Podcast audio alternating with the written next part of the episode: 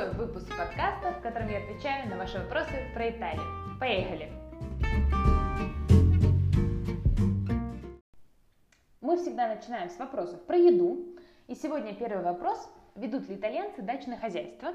Само растет или, может, выращивают органик пшеницу для домашней пасты?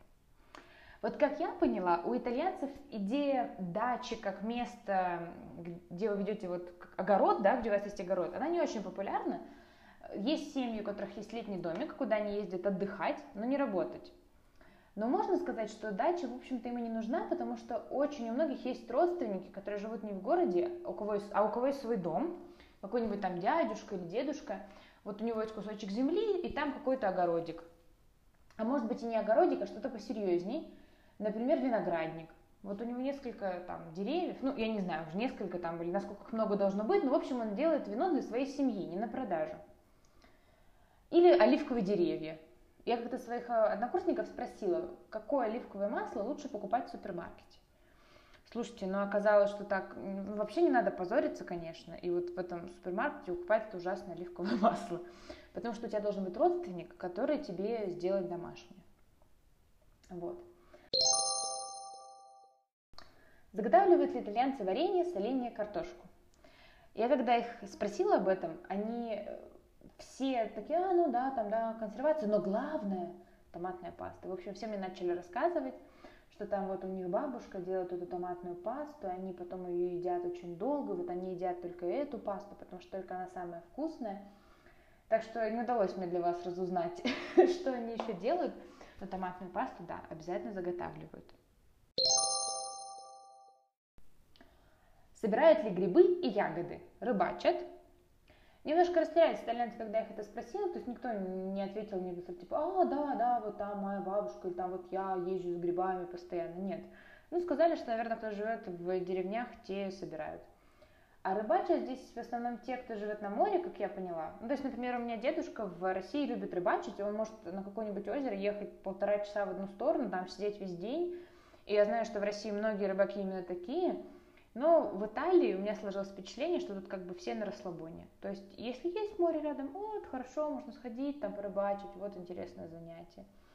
Ну, нет, ну, как бы не очень-то и хотелось. Вот, вот примерно так. На этом вопросы про еду на сегодня закончились. Перейдем к вопросам про университеты. Как поступают в итальянские университеты? Интересен сам процесс. Как вообще отбирают достойных среди итальянцев и иностранцев? И высока ли плата за обучение. Я должна сразу сказать, что все, что я скажу дальше, это относится к итальянцам. Про иностранцев я не знаю. Я поступала в аспирантуру, поэтому у меня были другие правила. И мне кажется, что в каждом вузе эти правила свои. Поэтому то, что я э, транслирую вам, это то, что мне рассказали итальянцы. Значит, в Италии университеты бывают государственные и частные. И в государственные берут вообще всех – Никаких вступительных экзаменов нет. За очень редким исключением, например, вот на медицинский факультет сдают экзамены, потому что туда просто физически не могут взять всех желающих, потому что число студентов должно быть ограничено, чтобы все могли пройти практику. И вот э, факультетов, куда нужно сдавать экзамены, их очень мало. В основном берут вообще всех. Поэтому бывают такие ситуации, допустим, когда приходишь в аудиторию, там вообще нет мест, потому что людей взяли больше, чем может э, вместиться да, физически. Вот. Бюджетных мест в государственных университетах нет, только платные места.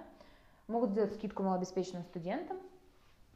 И цены везде, конечно, разные, я вам не могу, естественно, сказать за всю страну. Вот я спросила однокурсницу, которая училась в университете Лаквилла.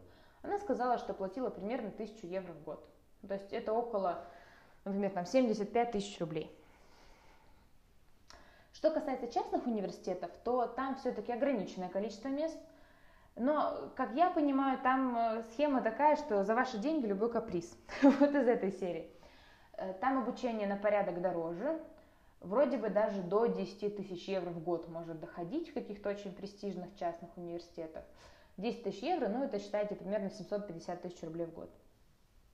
И это много даже для Европы. То есть это не просто нам кажется, там, о, да, 750 тысяч. Это даже для тех, кто зарабатывает в евро, это такая солидная сумма. Вот. В итальянский университет очень легко поступить, и оттуда очень сложно вылететь. Потому что если ты не сдал экзамен на сессии, можно его пересдать потом в следующую сессию и в после следующую.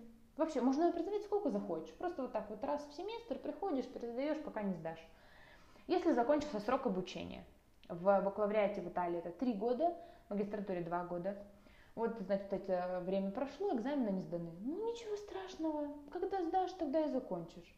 В общем, мне, конечно, это было удивительно, и нужно признать, что даже немножко завидно, да, потому что с такой расслабленной системой итальянцы, по крайней мере, математики, знают э, предмет не хуже, чем я после НГУ. Так вот думаешь, может быть, не надо было напрягаться, может, надо было как итальянцы. Вот. Наверное, это все про университеты. Как итальянцы реагируют, узнав, что ты из России? Что обычно итальянцы знают о России, какие стереотипы о нас в нашей стране существуют? Ну, понятно, что сразу все говорят, о, у вас там холодно, о, у вас там водка. Э, мне несколько раз говорили, что я как бы ходячий стереотип, что я вписываюсь в то, как они представляют себе русскую девушку, что я такая светленькая. Кстати, у меня смешная история была. Я в Неаполе однажды зашла перекусить в маленькое заведение в не очень туристическом месте – и очень удивилась собой итальянцев. Они втроем встали вокруг меня, смотрели на меня, как на обезьянку. А потом одна женщина сказала, что у меня очень красивые глаза. Потому что у меня глаза светлые, тоже удивляет. Вот, так что я вписываюсь в их э, стереотип русской, совершенно при этом не вписываюсь в стереотип итальянки. Мне кажется, я даже вам жаловалась в предыдущем подкасте, что по мне мгновенно все понимают, что я не местная, то есть мне даже нет шанса пытаться затеряться в толпе. Вот. Но ладно, вернемся к вопросу про стереотипы. Наверное, знаете, даже больше интересно не то, что обычно итальянцы знают о России, а то, чего они не знают. Потому что, к сожалению, я, ну, для меня, к сожалению, кому-то может быть все равно, и я столкнулась с этим не только у итальянцев, а вообще многих иностранцев, что они не делают разграничения между Советским Союзом и Россией. То есть мы там можем обсуждать какого-то ученого советского, и они скажут там русский, или даже могут сказать, что там, не знаю, Белоруссия, это же Россия. У меня очень сильно, честно говоря, меня это очень сильно прям раздражает, ну, потому что я же, например, не говорю там, о, ну, Индия, это же, знаете, Индия, это же Британия практически. Ну, вот какой-нибудь такой, да, это раньше была там одна Британская империя, один Советский Союз. Ну, как бы надо же понимать, да, что это разные страны. Ну, в общем, про это, на это можно долго раздражаться, и это у очень многих иностранцев встречается, что вот нет разделения СССР и России. Возможно, их как-то, может, в школе так учат, какая-то программа, да, что они этого не узнают. Ну, вот так. А так больше никаких... Я не сталкивалась ни с какими стереотипами сильными. Ну, по крайней мере, ни с какими... Как, не сталкивалась со стереотипами, которые бы мне как-то мешали, что, что ли. Ну, то есть, чтобы люди от меня чего-то такого ожидали, потому что я русская. Вот э, у меня такого не было. Может быть, мне просто повезло. Ну и хорошо. Принято ли у итальянцев приглашать людей в свой дом, например, на праздники? Слушайте, ну мне вам опять нужно сделать ремарку. Я вот как не записываю подкаст, да, все время говорю там, ой, это вот это университет, это только про итальянцев вам рассказала, вот там стереотипы, это только мне так повезло, что я с ними не сталкиваюсь там, а вот это только в Абруц или там еще что-нибудь. Постоянно нужно говорить, что то, что я рассказываю, это только мой опыт. Потому что в Италии это очень важно, потому что Италия очень разная. И то, что я вижу, и то, что я вам рассказываю, может кардинально отличаться от того, что человек в каком-то другом городе э, встретит, э, и от того, каким будет его опыт. Италия очень разная. С одной стороны, мне кажется, это очень круто, потому что тут съездить в другой город, это не знаю, как съездить там в другую страну, потому что там будет другая культура, другие традиции, другая еда, где это вообще будет чуть ли не другой язык, да, диалект. И это очень интересно. То есть Италию можно исследовать бесконечно. Но с другой стороны, у меня бывает, что я вот иногда напишу какой-нибудь бюрократический пост, да, там, как я получала какую-то бумажку, и я так старательно опишу всю процедуру, там, до всех деталей, все такое, а потом мне человек напишет, что вот, а знаете, вот у меня в Милане вообще все было по-другому. Ну, идея там, может быть, была такая же, конечно, но очень много критических нюансов были другими.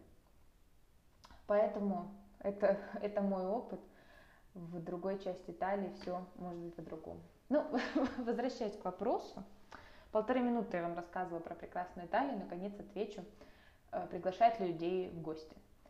А ремарка моя была в том, что я же в такой специфической среде студенческой. То есть, несмотря на то, что у меня аспирантура, тут все равно все приехали из разных городов, мы год жили в одном здании, как в общежитии, мы все сидим в одном open space, там постоянно время как-то вместе проводим. То есть, ну, это настоящая такая студенческая тусовка.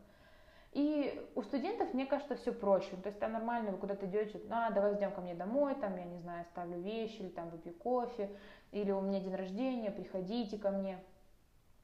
То есть это нормально, и тут э, как бы так приглашают людей. Вот мы буквально в, позавчера, вчера ходили на день рождения. Там э, мой однокурсник живет в палаццо, то есть это во дворце, они снимают втроем квартиру, там три спальни, и у них очень большая гостиная, поэтому туда влезает аж 30 человек. Вот, это такая палацы такие, это фишка Лаквилы, потому что очень много старых зданий, ну, может быть, не только Лаквилы, да, каких-то других городов, но, в общем, здесь в центре много старых зданий, которые были, понятно, в центре жили богатые люди, у них были большие квартиры, поэтому их очень удобно снимать как раз компании, то есть, что у вас там у каждого своя спальня и еще какая-то большая общая зона. Вот. Так что меня в гости зовут, и я на эти прекрасные палацы смотрела. Напоследок у нас с вами философский вопрос. Насколько крепка дружба итальянцев между собой и насколько их взаимоотношения похожи или не похожи на наши? Знаете, вообще я очень часто сталкивалась с мнением о том, что у иностранцев э, отношения не похожи на наши, что вот они всех называют друзьями, что человек, которого они знают совсем немного, он уже друг, друг, друг, друг. А недавно я прочитала интересное исследование. Сейчас я про него расскажу, а потом объясню, как оно связано с дружбой. Значит, ученые распечатали несколько квадратиков э, разных цветов, от голубого до синего, и расположили их слева направо в порядке, как сказать, увеличения насыщенности цвета, ну вот от голубого до синего, как я сказала. И показали это испытуемо. И перед этим на голову им надели какие-то специальные датчики, которые регистрируют электрические импульсы. И когда на эти квадратики смотрел англоговорящий человек, вот он смотрит слева направо от голубого к синему, ничего не происходит. А когда смотрит русскоязычный человек или итальянец, то в момент, когда цвет меняется с голубого на синий, регистрируется электрический импульс. Потому что у человека в голове происходит смена категории – голубой, синий. А в английском нет слова «голубой». Ну да, вы можете сказать светло-синий. Но как бы для них вот это светло-синий то же самое, что для нас это светло-зеленый или там светло-коричневый или светло-серый. Это как бы не самостоятельный цвет.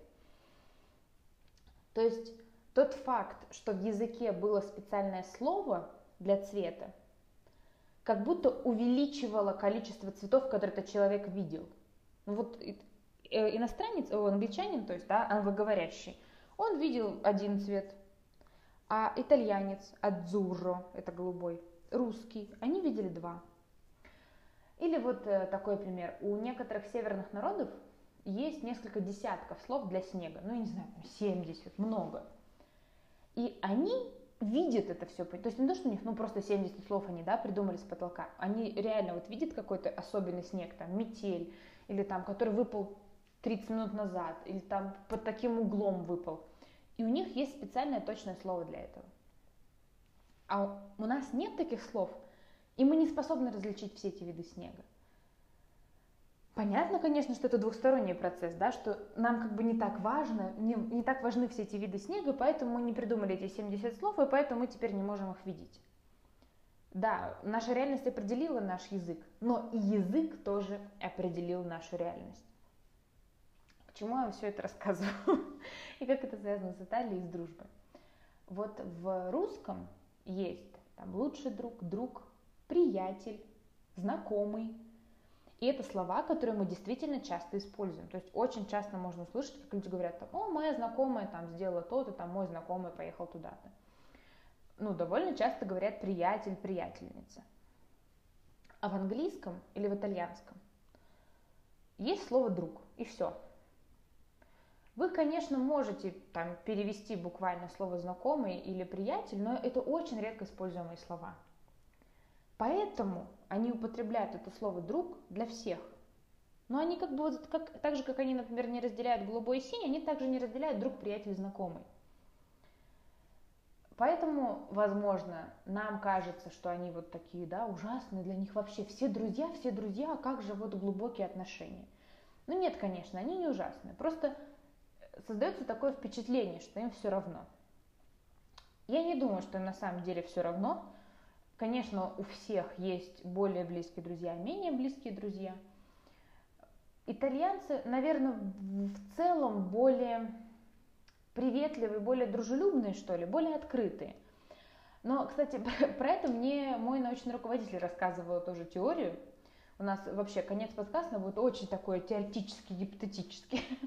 Она из Неаполя, она рассказывала, что есть какая-то гипотеза о том, что люди из... Почему люди с юга более открытые? Потому что все время жарко, и они все время проводят время на улице. А на улице вы не можете изолироваться от социума, вам приходится общаться. И поэтому они с самого детства вырастают более общительными, более открытыми. А если вы из холодного региона, то вы наоборот очень большую часть своей жизни проводите дома и никуда не ходите. И вы изначально вырастаете более закрытым. Вот. Ну, как бы я не знаю уж, конечно, насколько это правда, не думаю, что это сто процентов работает. Понятно, что э, люди разные, но это интересная, мне кажется, мысль. Ну, в общем, да, итальянцы, они в целом более открытые и дружелюбные, и очень легко с ними почувствовать, что они твои друзья.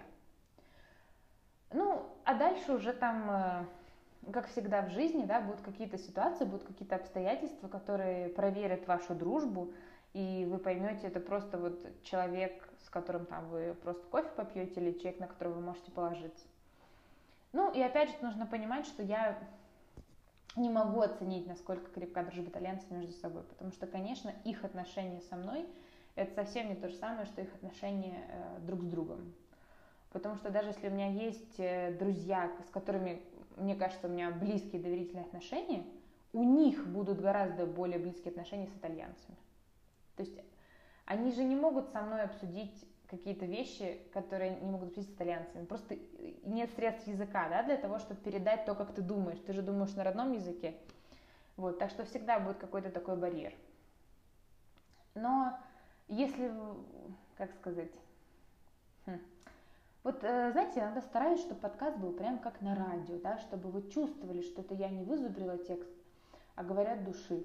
Вот под конец подкаста, когда я уже немножко устаю говорить, начинаю акать, мэкать и говорить, как сказать, у меня прям очень да, хорошо получается эффект радио. Ну, в общем, я хотела сказать, что с итальянцами общаться приятно, и подружиться с ними можно, и не чувствовать себя как это исключенным из социума тоже можно. Но нужно быть готовым, что э, так как они, им проще быть, общаться между собой, такой же крепкой дружбы у вас может не получиться. Но нужно постараться. Вот, это позитивная нота. На ней, пожалуй, и закончим.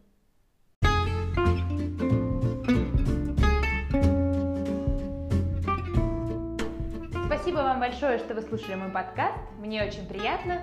А, ставьте оценки подкасту и пишите комментарии, если вы это слушаете в Apple подкастах и Google подкастах. Ставьте лайки, если вы это слушаете в Телеграме или ВКонтакте. Спасибо. Всем пока.